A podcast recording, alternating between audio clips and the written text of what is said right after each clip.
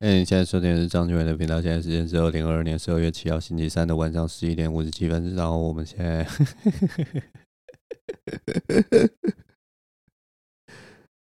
哎，为什么为什么要讲那么快？因为我们的时间快要不够了，你知道吗？现在已经是晚上的十一点五十七分。我今天录音的时候，我刚刚就是坐在那边。我我今天是大概从十点开始洗澡，啊，洗澡我就在想说，等下就就要开始讲，然后我就一直想，然后要讲什么讲什么，结果准备准备准备，哎，一眨眼的时间，你知道吗？我脑袋随便想一些东西，现在时间就已经快要十二点了，然后我现在要赶快把这个节目录一录，然后我要赶快睡觉了，谁要跟你们把这个烂节目录到那么晚，然后明天早上起来的时候又没什么精神，然后又要继续工作，都不累死了。唉，不过有个好事啊！我现在从窗外看出去，我们这边的那个地板啊都是干的。今天真的是下一整天雨，那个地板都湿湿的，然后每天整天都阴雨阴雨的，那个湿度超级高的。你知道这种就是有一个东西叫做那个什么季节性忧郁症哦，短的说法好像是季节性忧郁症，然后好像长的说法好像是什么季节性情绪失调症候群之类的啊。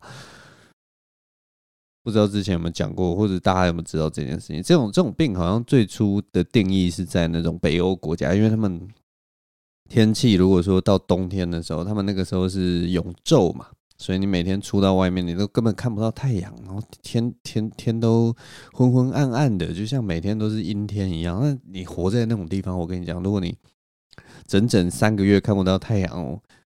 真的是会憋出病来。那台湾其实还好啦，就是偶尔的天气晴朗的时候，你还是可以看得到太阳，或者说你真的很想要看到太阳，哇，你到中那个中南部去，冬天也满满的太阳给你。我永远都记得我们那个时候，呃，球队吧，球队在寒假的时候，一二月、二三月的时候去。去哪里打球啊？去高雄，好像就是高师大吧。去那边比那个什么，我们每年都有一个大英杯。然后我们去那边打球的时候，我永远都记得我们这些台北人，那种二月天的时候，放寒假的时候，全身都穿着羽绒外套，然后从台北坐车下去。我们坐客运，那个时候是穷学生，所以大家就坐客运。然后等到呢，我们从那个客运呢下了车的那一瞬间，忽然感觉到高雄真的是有够热的一个地方，你知道吗？我们所有人都穿着羽绒外套，然后都全部一下车就第一件事情就是把羽绒外套脱下来，然后就觉得为什么我们要穿羽绒外套下来啊？为什么？为什么高雄这么热这么温暖？然后，我还记得那个时候，呃，晚上是还是会有点凉啦，晚上可能都是那种。二十度左右，然后风吹过来，就是还蛮凉的，就还就还 OK。你如果穿个呃羽绒外套，事实上也是还算蛮合理的啦。但是其实算穿一件薄外套或什么可能就够了。然后白天的时候就就是完全超级扯的，白天的时候就是热到一个我们每个人都要把外套脱起来。然后我还记得那那一次去打球的时候，还遇到有一。个有一场球好像是在下午一两点，我真的快被热死了。反正就是一个蛮特别的一个经验呐。那就是北部，我们明明就是一个很这么小的一个岛屿啊，北部跟南部的天气差这么多，那个湿度啊，然后还有那个温度啊，都差别都非常大。真的不知道那个时候我们的那个。祖先呐、啊，最早来的祖先怎么会把首都弄在这种湿湿冷冷的台北市啊？如果你希望就是每天你上班，就是总统希望上班的时候心情就很好，我觉得这个国泰民安呐、啊，风调雨顺的，你应该首都就是要在中南部才对啊，搞什么东西？哎，我也不知道了。嗯，也许就有那种居安思危的感觉吧。如果你每天都看到哦这个愁云惨雾，你就会觉得哦台湾好危险呢、啊。我们要积极的建设台湾，这样也许吧，我不知道，我乱讲了。好了，我们呃这礼拜录音一开始要讲什么呢？我们这礼拜录音一开始要讲橘子的故事。我忽然很想要跟大家讲冬天的橘子，橘子真的是很棒的一种水果。尤其在冬天的时候，那个 我完全不知道我自己在讲什么。反正就是我没有要走那种很感人，什么朱自清的背影的那种 style。反正我只是要说，我今天呃，刚刚啦，刚刚就刚刚我就去全联买了一袋橘子，然后我就觉得很开心。为什么买一袋橘子觉得开心的？因为我买这袋橘子的时候，我忽然你知道吗？我悟出了一个人生的大道理。我忽然发现一件，就是我原本不了解自己的事情。然后等到我买了那袋橘子，然后提着那袋橘子回家的时候，我就忽然觉得，忽然想到一件很有道理的事情，就是关于我这个人。我忽然发现，我不喜欢那种需要呃用刀切或什么的那样那样子的水果。我是说吃的话。是蛮喜欢的，例如说什么梨子啊、芭乐啊，或者是什么苹果什么那种，或者或者或或我不知道火龙果之类的那种，就是要用刀切的。我吃的话还好，可是如果你说真的要讲说我日常生活我喜欢吃的水果，我日常生活喜欢吃的水果都是用扒的。都是把那个皮呀、啊，用我的那个手直接这样扒开来，然后马上就可以塞到嘴里，然后把籽吐一吐，然后就可以解决的那样子的水果。例如说什么橘子啊、香蕉啊，或者还有什么是用手扒的，我现在一时之间想不到。但反正就是我特别喜欢这种直接用手扒的水果，非常奇妙的一件事情。然后我就在想，为什么你知道吗？后来我想到了，我就觉得我应该是很讨厌吃个水果就在那边动刀动枪的，你知道吗？我觉得吃水果为什么要动刀动枪的呢？那很奇怪啊！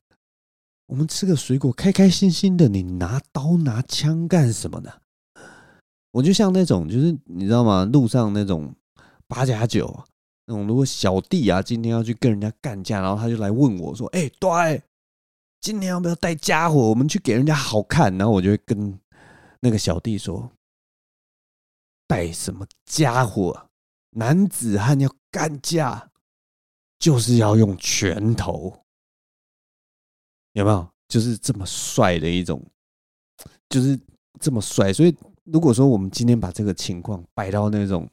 吃水果的情况，基本上就是我跟我的心境一模一样，有没有？有人就说吃水果要不要用刀呢？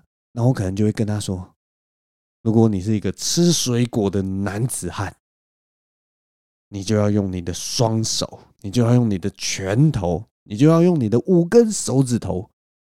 吃水果的男子汉，没有人在用刀的啦，我跟你讲。然后我就觉得这个很有道理，然后也很有气势，所以我今天就是拿着那一袋橘子，然后我悟到了这个道理之后，就打电话给女朋友了。然后我就打电话给女朋友，就跟她说：“哎，我今天发现一件事情，我觉得吃水果的男子汉就是要用你的双手把那个香蕉啊、橘子的那个皮，用你的那个大拇指头把它抠开来，把它。”扒开来，然后把它全部的皮这样撕撕裂开来，然后你用你的嘴巴去咬它的果肉，把它咬碎，这样才是男子汉吃水果应该有的方式。然后我女朋友就吐槽我说：“那你懒就懒，讲这么多，吃个水果扯那么多干嘛？你打电话来就是要来讲这个吗？”然后我就跟她说：“哦，对不起，对不起，打扰了，打扰了，抱歉了。”总之，这就是我今天去买一袋水果的一个一点点心得啦，跟你们大家分享一下。我这礼拜做了什么啊？我先喝一下饮料了。哎，真的是休息一下。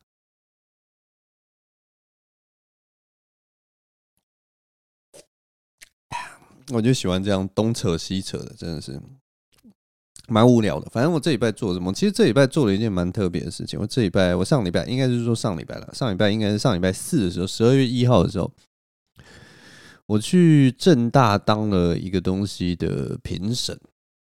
那、呃、是什么评审呢？就是那个什么，他们因为他们最近好像那个学校在办一个艺术季吧？啊，艺术季就有很多活动啊，或什么的。啊，其中一个活动就是什么？饮料杯笑话文学奖，反正就是一个正大的学生他主办的一个文学奖这样子。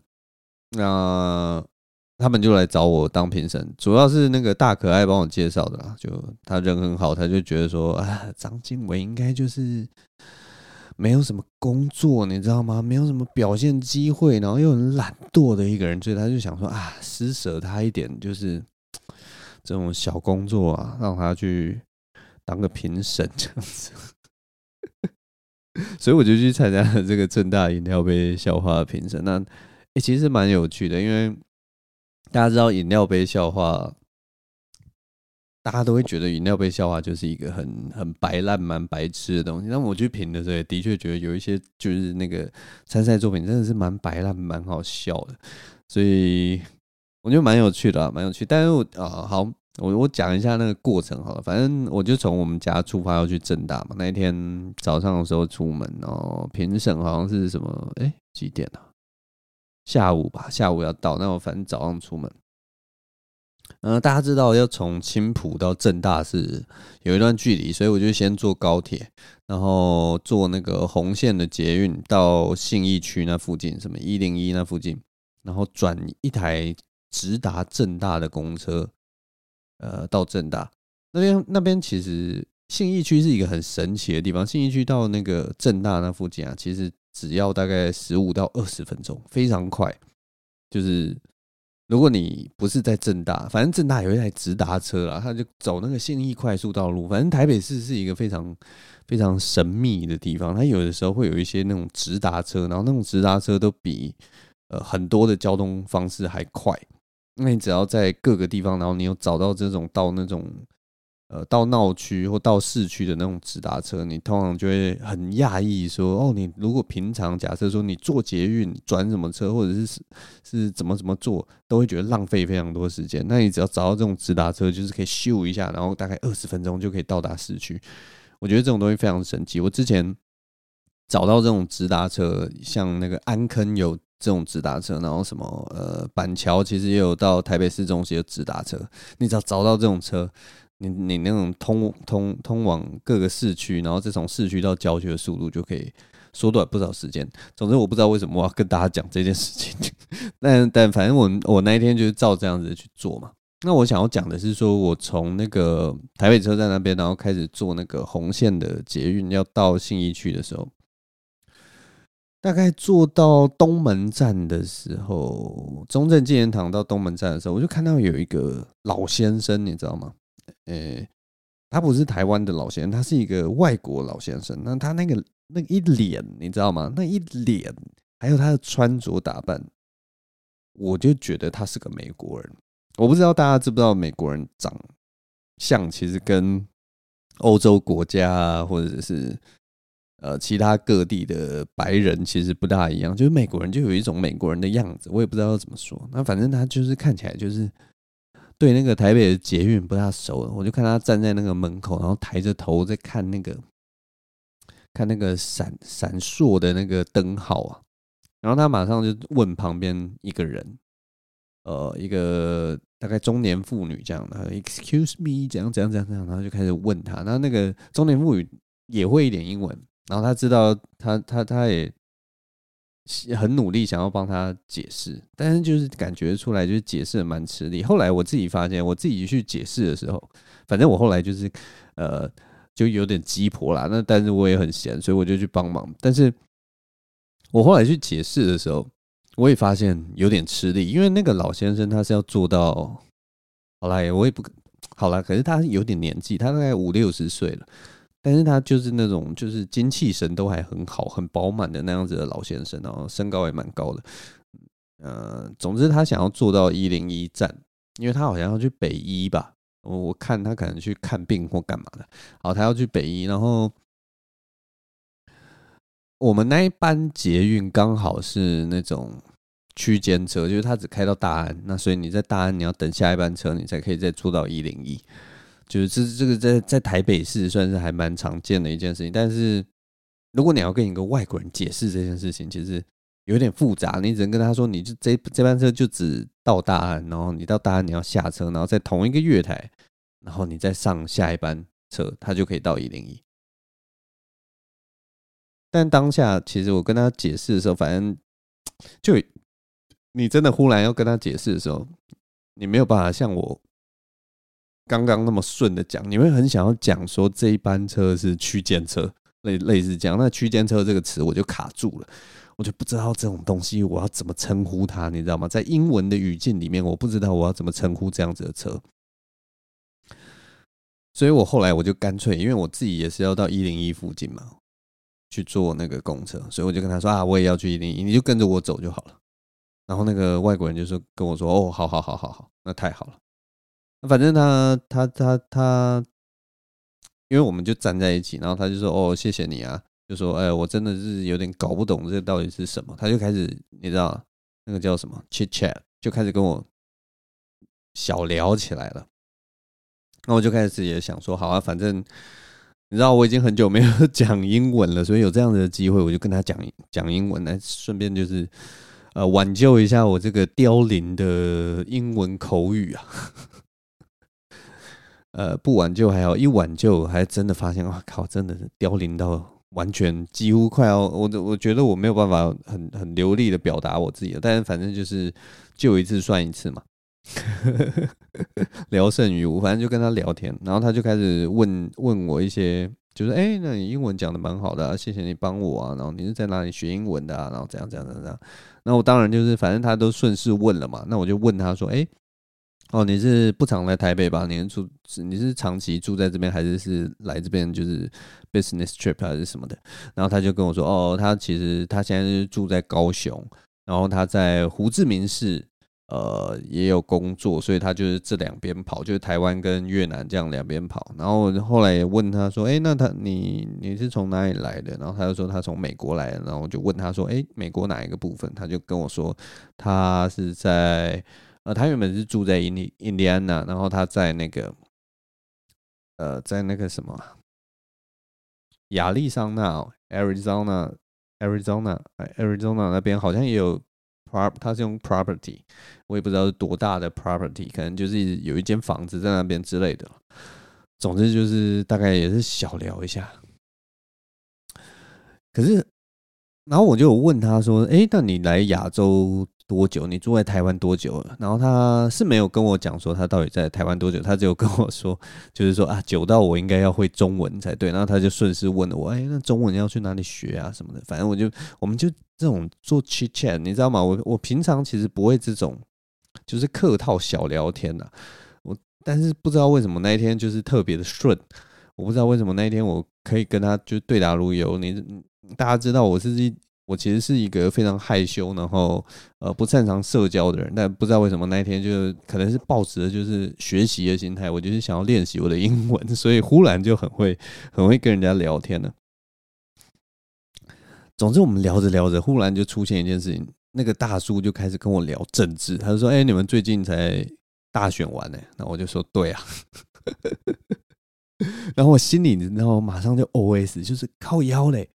美国人不是都说这种你聊天的时候绝对不要聊政治，不要聊宗教吗？不要聊敏感话题吗？你怎么会 在这个时候忽然想要跟我聊这个东西？但但你知道吗？反正我这人就是也是蛮开放的，也是蛮随便的，就是 就是只是我吓到，因为通常美国人不会这么的这么的。聊这种东西，但我在想说，大叔可能就觉得，哦，我是外国人，我就是可以讲这种敏感的话题，没差，就是呵呵这样。所以他反正我也感觉他很好奇，他就说，哎，我真的很好奇，为什么你们的你们这次投票结果会就是投给呃。比较亲中的那样子的感觉，就是对对外国人的理解来说，KMT 国民党就是呃比较属于亲中的党派，那那个民进党就是比较哎、那个叫什么，就是远中哎远中离中抗中，反正就是就是亲中跟跟哎呀反中哦反中，我现在找不到那个到底名词是什么，但反正就大家知道我的意思啊。对他对对外国人的解读直接是这样，那我自己其实就顾左右而言他了，因为我也不知道要怎么回答这个，我就跟他说哦，因为这种就是呃，我们这次的选举啊是那个地方性的选举嘛，那地方性的选举基本上就是比较着重于在里民服务啊什么的，敦亲睦邻啊，所以 我也不知道怎么跟他讲这件事情，所以我就这样糊弄过去。那后来发现，哇靠！他其实真的住台湾应该有一阵子，因为呢，我就发现这样糊弄不行了，你知道吗？他就跟我说：“不是吧？就是这个应该是一个也跟大方向有关的事情吧？你真的相信这样吗？”那我当然就是也继续糊弄啊，反正就是呃，我们反正我们两年后之后就知道了嘛。现在去纠结这个也讨论这个也是，就是谁知道啊，对不对？但反正他就他他也是就是还留着那个问号在里面，因为对美国人来讲，就是呃，他们跟中国关系就是一个敌对关系嘛。耶，要说敌对也不是敌对，就是一个大国博弈嘛，就是算是一个那个叫什么竞争对手，友善的竞争对手，诸如此类的啊。反正就是，我只当下就觉得美国人怎么怎么会聊这种很敏感的话题呢？但我看大叔大概真的是无所谓了，他说五六十岁了，可能时日无多，就想说，反正就问一问这种事情，对吧？还蛮妙的啦，我就跟他坐到一零一，然后他就下车，就那种你知道美国人就是那种再三跟我说啊，谢谢你的帮忙啊，我真的呃 really appreciate it 之类的。总之就是啊，在捷运上的一段小插曲啦。啊，一段奇遇这样子。那我搭到一零一以后，我们分开之后，我就搭公车到正大去参加这个艺术季的饮料杯笑话文学奖的评审大会。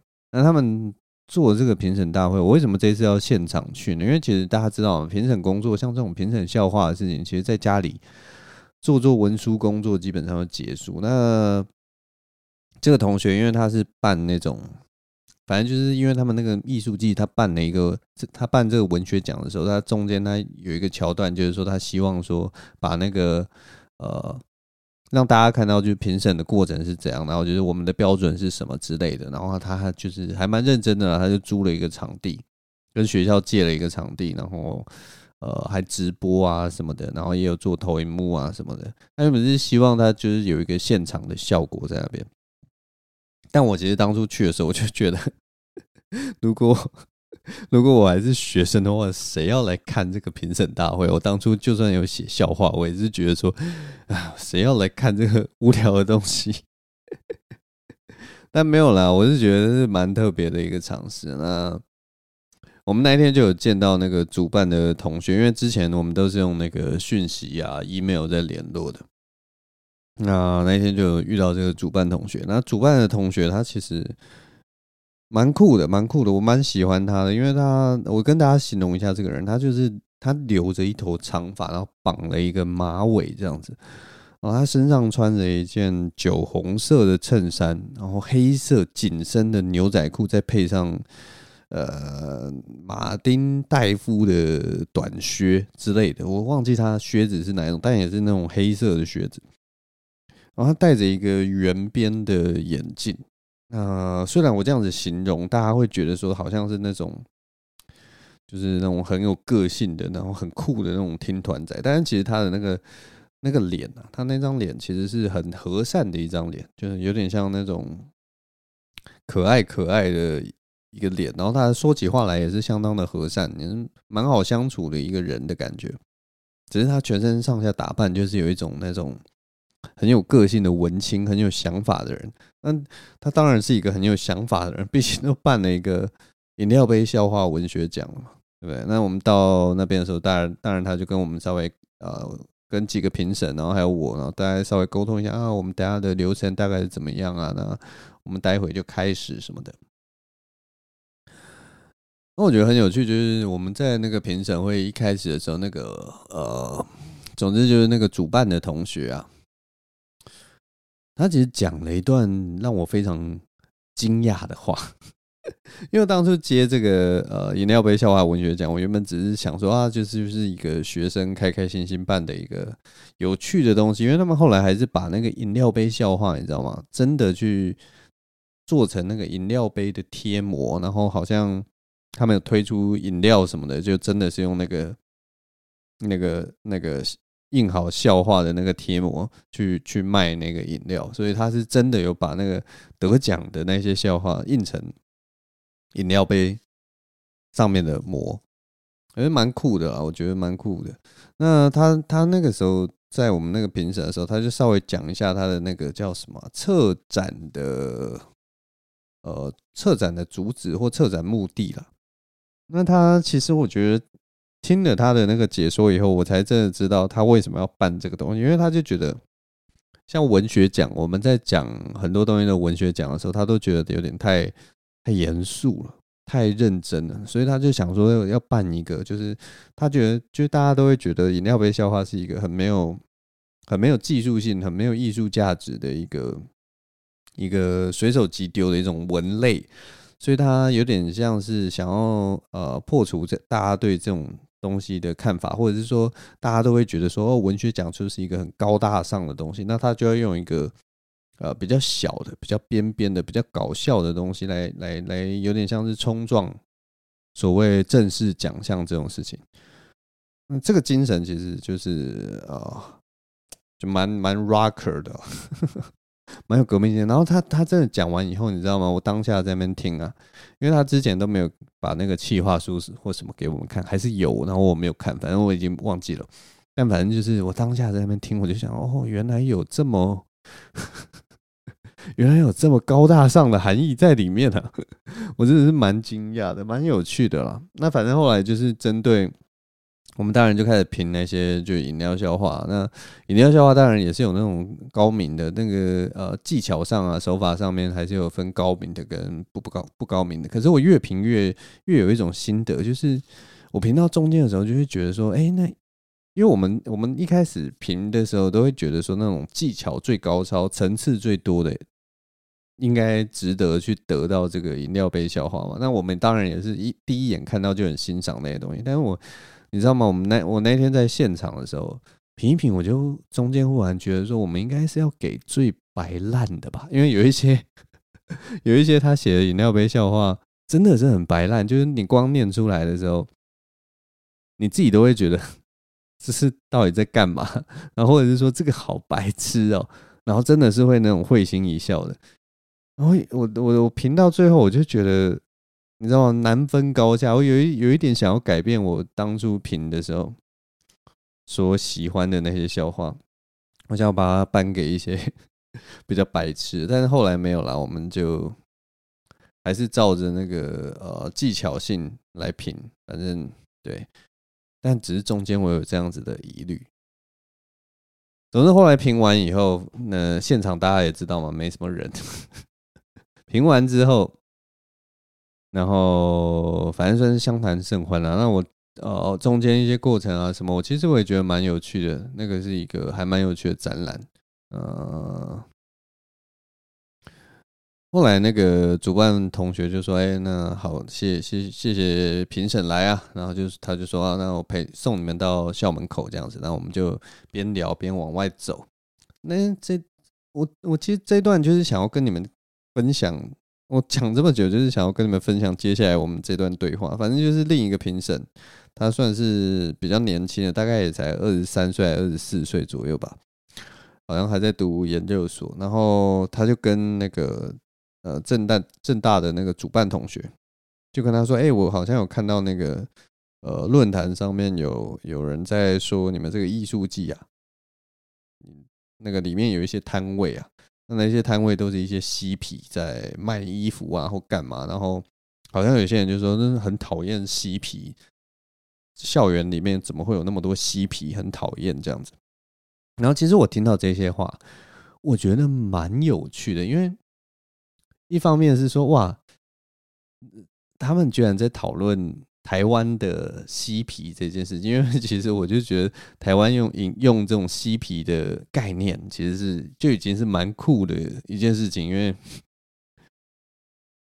因为也很奇怪了，反正很很奇怪，觉得台湾用嬉皮这个概念很奇怪。然后另一方面是因为分众的关系，就是大家都都，我以为就是这个社会是一个，我以为年轻人已经那个他们得知的资讯已经比我们那个时候多很多，所以大家都知道，哎，这个世界上有很多各形各色的人，然后可能因为。你从小就知道这个世界上有各形各色的人，所以你的接受度应该会比较高，或者是说，哎，就是哦，我知道有那一群人这样子，我就觉得，哎，奇怪，跟我的想象中的年轻人是有落差的，你知道吗？所以我就问他们，哎，我以为现在的年轻人对于这些就是异文化或次文化或什么的，呃，接受度会变高，然后没想到就是现在的学生会这么直接的讲出来说。我很讨厌嬉皮这样子这句话，我就觉得，哎，不是大家都是各自安好，然后各自发展，然后和乐融融吗？我真的是太理想化。然后结果那个正大的那个学生，他就跟我讲了一句，就是直接震撼我灵魂的一句话，他就淡淡的跟我说，还是会互相讨厌啦。哇，这句话那个时候我听到，真的是有一种。就尤其他又用那种淡淡的口气讲出来，我真的是你知道吗？灵魂受到 强烈的冲击，我我忽然觉得哇，要怎么形容这样子的感觉？我当下真的是五味杂陈，你知道吗？我觉得要这样子形容啊，就是我一方面我的心声是哦，这社会原来没变呐，这种感觉；另一方面，我心里又有另一个想法，就是。这社会原来没变呐，这两个态度是完全不一样。一个是就是恍然大悟，哦，这社会没变呐，啊，然后另一个是 这社会原来没变呐，真是太好了。啊，很奇怪，一一一个一个一个一个感觉是失望，然后另一个感觉是没变，真的是太好了。因为我一直觉得。跟年轻人的距离好像很远，你知道吗？我觉得我三十几岁了，然后跟那种二十几岁的人，好像真的是越来越远。我越来越不了解年轻人了。然后等到我真的接触到这个年轻人，然后发现哦，原来他们也是会互相讨厌哦。他们没有像我想象中就是那种心胸宽大，然后好像见识多广。没有，他们一样是一群心胸狭窄的大学生，跟我们那个时候一模一样啊。忽然有一种安心感，你知道吗？反正我也不知道，就是有这样子的感觉。反正，嗯、呃，对啊。总之，我也不知道 自己为什么要分享这个。可能就是，就是我对年轻人还是有一些，就是，呃，因为真的距离太远了，我对年轻人还是有一种，嗯，幻想嘛，或什么，或者是我就我对这个社会的理解，我可能对他们有一种。呃，期许或者什么，结果后来发现，哎、没有啊，他们其实就是就是跟我们以前一模一样的一群人而已。反正我觉得很妙啦。然后我我也觉得未来其实有机会的话，也蛮想要再跟年轻人多聊聊，就是可以让我增加一些对这个社会的认识什么的。也许再过几年呢、他们呃这一代就是这一代大概就是。呃，大学生这一代，再过几年就要投入社会了嘛？那他们会发展出他们自己的文化或什么的，或者是他们从小到大看的东西，跟我们跟我们看的东西一定都不一样。就其实基本上小我五岁的那一群人，他们可能从小小时候看的东西就是呃，口袋怪兽、宝可梦，或者是那个叫什么神奇宝贝。反正就是那那那些东西，其实那些东西对我来讲已经是国中或高中才出现的东西了。所以其实我对那那个东西非常不了解。我之所以了解，也是后来我才真的去研究。所以就是每个人童年时代出来呃所接触到的东西，然后主流的东西，其实都完全不一样。所以我也蛮期期待，就是未来那一群世代出来的时候，会是我会会让我看到什么东西是我小时候没看过的，然后它是他们的共同的回忆，这样子。像讲到这种共同回忆，就是就不得不讲到 我。我最近真的是觉得，这个社会啊，这个资本主义社会啊，开始对我们这个世代有一种针对性的行销，你知道吗？我忽然发现，就是哎，这这今年尤其特别的针对，今年什么新好来新好男孩要来啊，然后 Netflix 不是出那个什么 First Love，嗯，是宇多田光的歌曲的那样子的一一出戏。然后滨崎步好像又要出新歌了，就是完全针对，你知道吗？完全针对我们这个世代，我们这个这个不知道是 Y 世代还是什么的，就是什么八零年代出生，然后经历九零年代流行，然后好不容易长到现在，我们已经快要四十岁的这个世代，开始越来越多这种针对我们的资本主义消费品，你知道吗？这种。被针对的感觉着实不爽啊，非常不爽，因为真的太针对了。就是你就是想要来赚我们的钱嘛，然后但是我们你知道吗？看到那些东西，你就会觉得，一方面是怀念，一方面是什么完成小时候梦想什么的，你就会不争气的把你的钱钱掏出来，变成你呃梦想中的模样，就是一边哭，然后一边把那个钱说拿去拿去啊，但真的被针对，真的是。真的太过分了，尤其那个《First Love》，刚刚提到的那个《First Love》，Netflix 的那个日剧《First Love》，那个主题曲出来，你就觉得，光我那个时候看到那个预告片，然后听到那个宇多田这边唱 “You are always gonna be the one”，你就觉得靠，一定要看了吧？这不能不看了吧？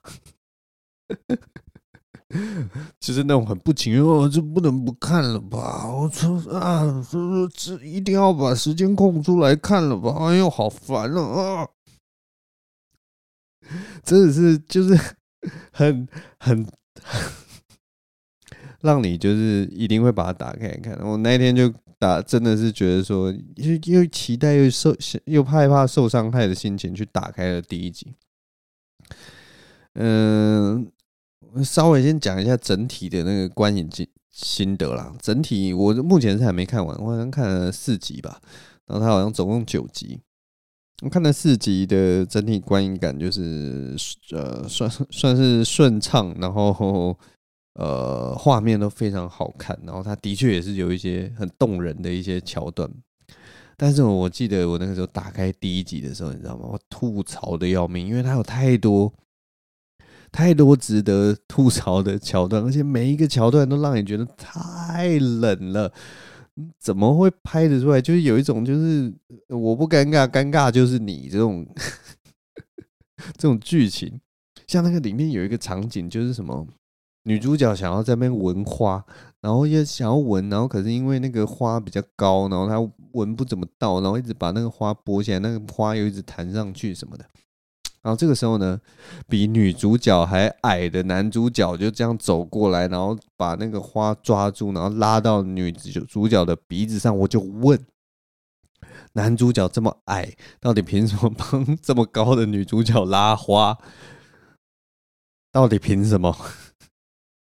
我看到就觉得天哪！我知道你是想表达那种很 sweet、很。很很贴心、很体贴的男主角帮女主角拉花，然后让女主角可以闻那个花，然后就可以拍那个蓝天跟那个花跟那个女主角白泡泡、又咪咪的那个脸庞，像宝矿力水得广告那种感觉。